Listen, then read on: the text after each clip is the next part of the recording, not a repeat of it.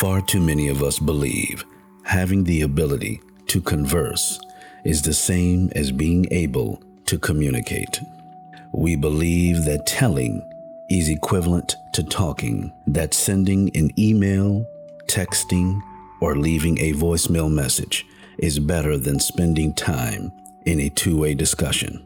We believe that if one can speak effectively, they will be able to influence the behavior of others, and that a give and take conversation only delays the decision-making process.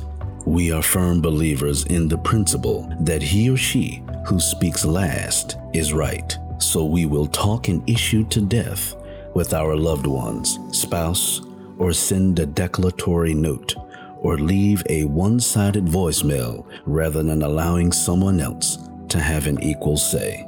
I have learned that conversation is an exchange of words, while communication is the transformation of thoughts and words into meaningful action. Conversation typically involves what you wish to share with another.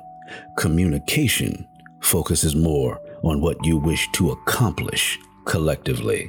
When we walk away from these one-sided discussions, feeling confident that all is said and done, just know the reality of it is a lot more was said than done. Now, imagine a different scenario, a genuine and engaging conversation where each person is actively listening to the other, not just waiting for their turn to speak. In such moments, the magic of true communication happens. It's a dance of thoughts, ideas, and emotions flowing back and forth, weaving a tapestry of understanding and connection. When we communicate effectively, we step into the realm of empathy and compassion. We seek not only to express ourselves, but also to comprehend the perspectives and feelings of those we interact with. It is in these moments of heartfelt communication that we can trust, find common ground, build bridges, and foster cooperation. In contrast, mere conversation can sometimes feel like empty words drifting in the wind, lacking the power to inspire change. We may have all the right words, but without genuine communication, those words can fall on deaf ears or remain trapped in the intangible realm of thoughts.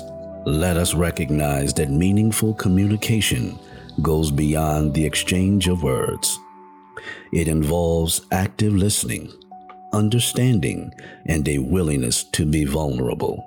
It requires setting aside our egos and valuing the opinions and experiences of others.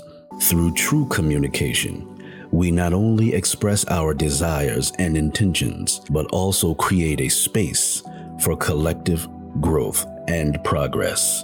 So, as we navigate our daily interactions, let us strive not only to converse, but to communicate.